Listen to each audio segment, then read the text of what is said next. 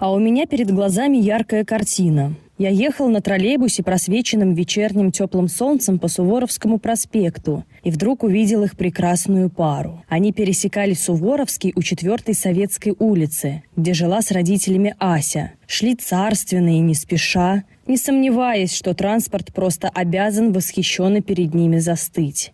И он действительно тормозил. Вот только не знаю, восхищенно ли. Довлатов красивый, огромный, но слегка сутулый, нахохленный, выражал явное недовольство окружающим. Что за жалкую реальность тут ему предъявляют? Притом сам был в домашних шлепанцах, что только усиливало ощущение его барственной небрежности. Ася шла чуть сзади его и сияла. Впрочем, она сияла почти всегда, что не мешало ей довольно часто с лучезарной улыбкой произносить фразы самые убийственные.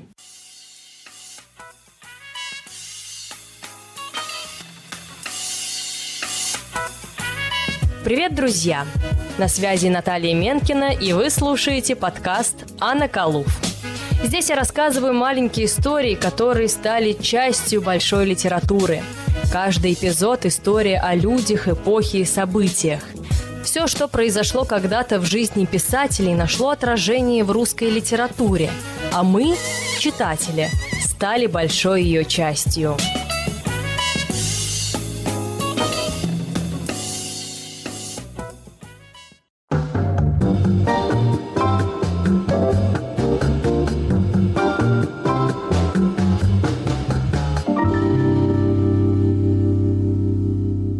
Все, кто когда-либо читал Сергея Довлатова, понимают, что его книги лишь отчасти являются художественным вымыслом. Все истории он брал из собственной жизни, в которой была бедность, алкоголизм, иммиграция и, конечно, любовь. Довлатов был человек видный, высокий, черноглазый брюнет, к тому же с невероятным чувством юмора.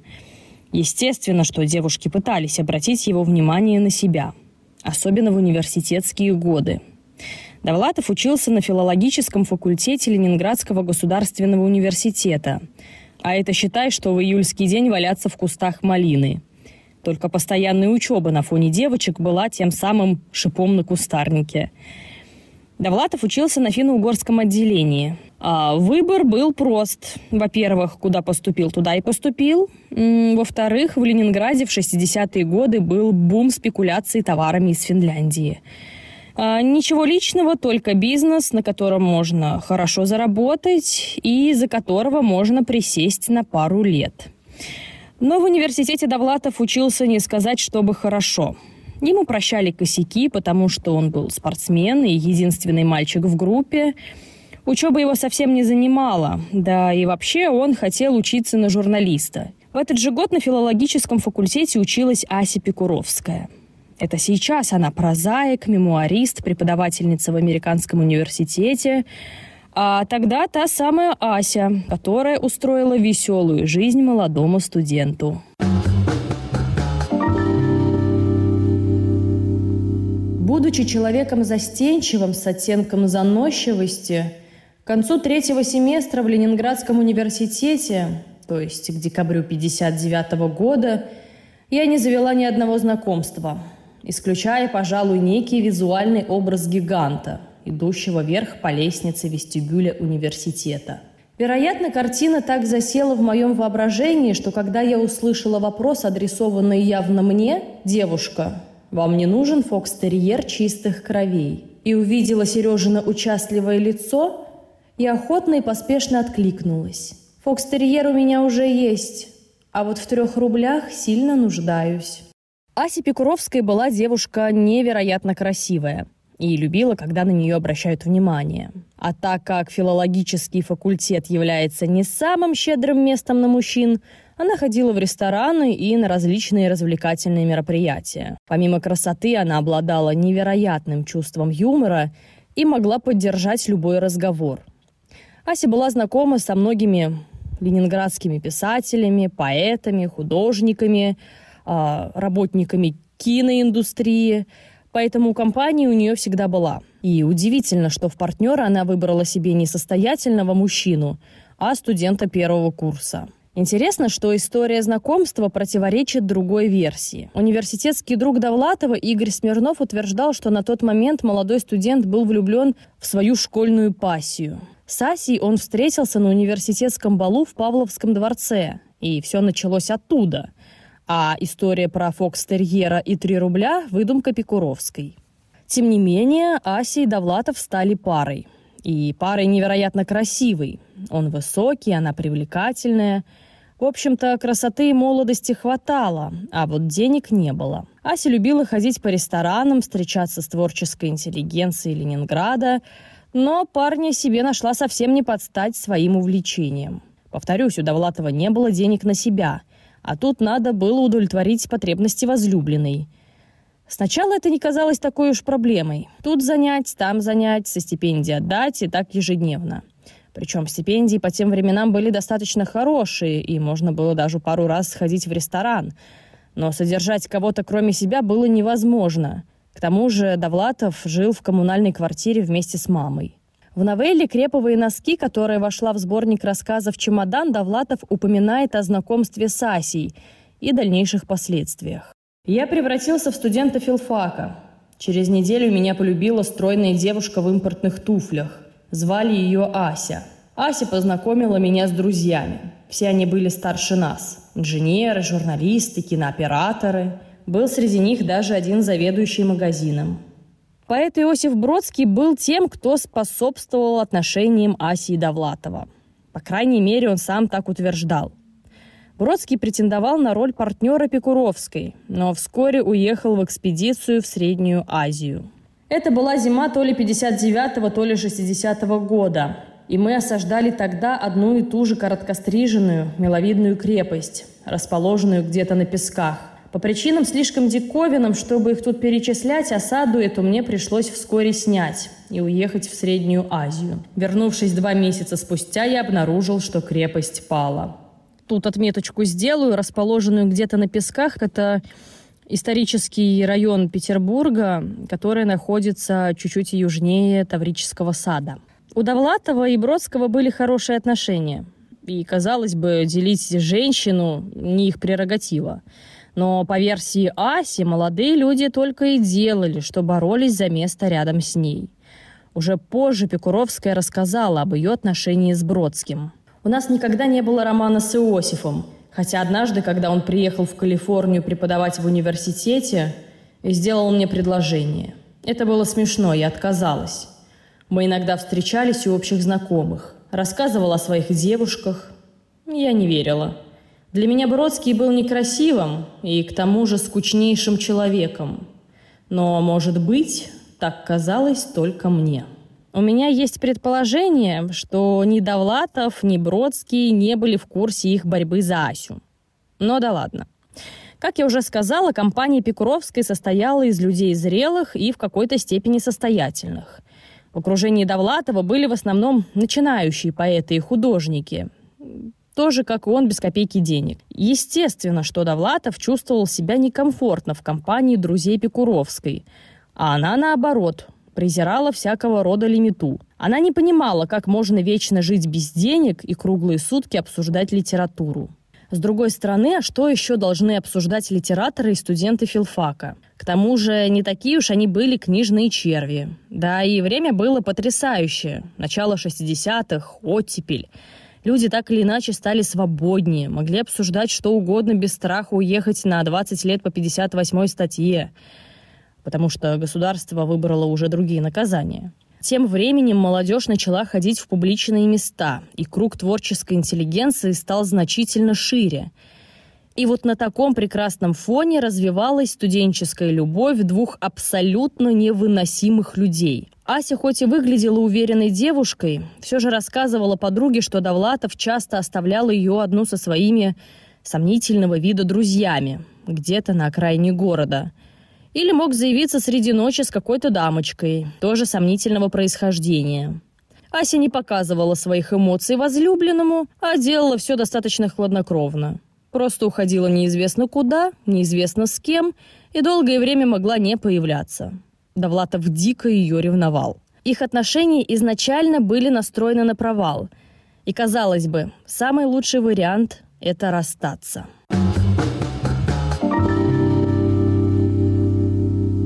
Ну и что делать, когда отношения приносят одни проблемы? Правильно, жениться. По утверждениям Пикуровской, Довлатов два раза просил ее руки, а его друзья даже караулили ее и требовали выйти замуж за Сергея, иначе он либо закончит жизнь как Маяковский, либо уйдет в армию.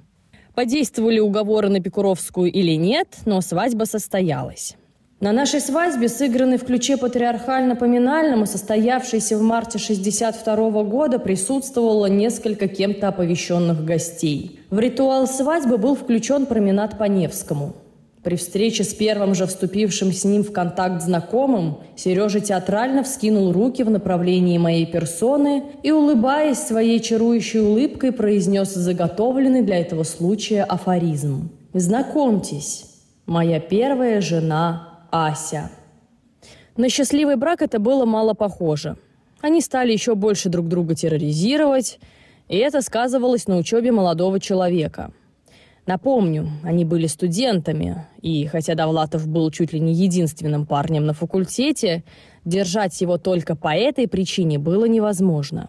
Друг и биограф Довлатова Валерий Попов называл его брак с Асей Пикуровской литературным и даже как будто бы выдуманным. Что его брак был насквозь литературный, сочиненный, искусственный, в этом я, хорошо зная обоих супругов, абсолютно уверен.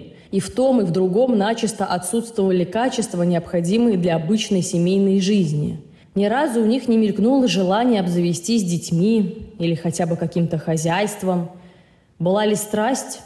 Тоже почему-то сомневаюсь. История умалчивает, что происходило между Асей и Довлатовым в тот короткий период брака. Вообще, кстати, у Аси Пикуровской есть книга «Когда случилось петь СД и мне». Но опираться только на нее – дело рискованное. Складывается впечатление, что бедная девушка встречалась с откровенным абьюзером, который даже пытался ее убить из ружья. Безусловно, нельзя утверждать, что такого не было. Но исходя из понимания ее характера и, как говорили о ней в ее окружении – можно сделать вывод, что Пикуровская была достаточно высокого мнения о себе и умела себя выставить как жертвой, так и агрессором. Но меня там не было, и утверждать наверняка я ничего не могу.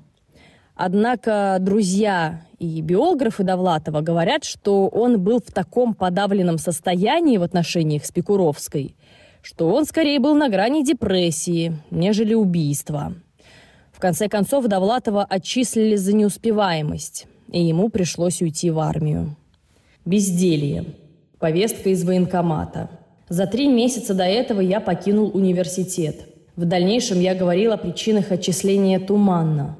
Загадочно касался неких политических мотивов. И я попал в конвойную команду. Очевидно, мне было суждено побывать в аду.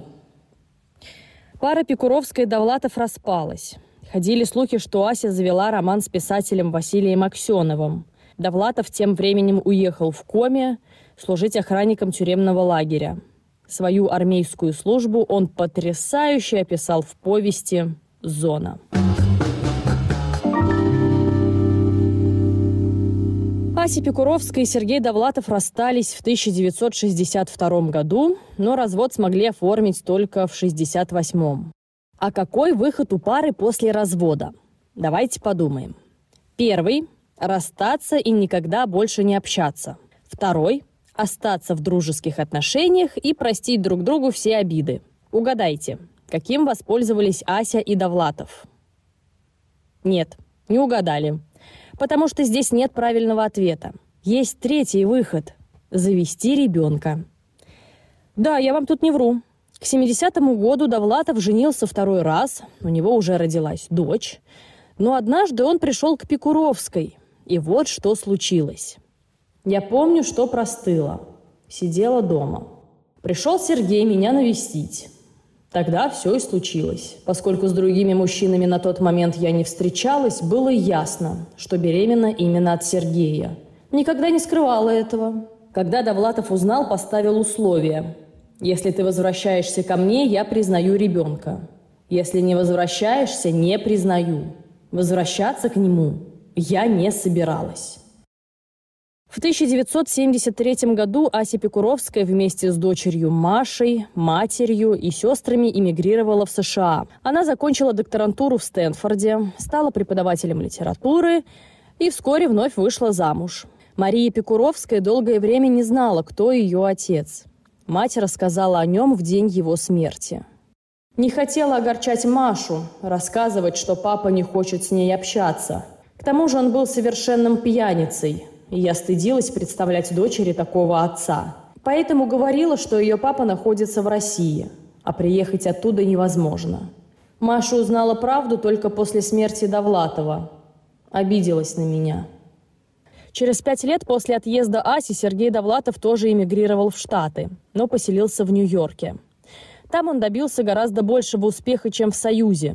Он печатался в одном из лучших журналов «Нью-Йоркер», Вел программу на радио «Свобода» и был главным редактором газеты «Новый американец». В 1989 году вышла его повесть «Филиал», где рассказана история о случайной встрече журналиста-иммигранта со своей первой любовью. И все это перекликается с воспоминаниями о былой молодости.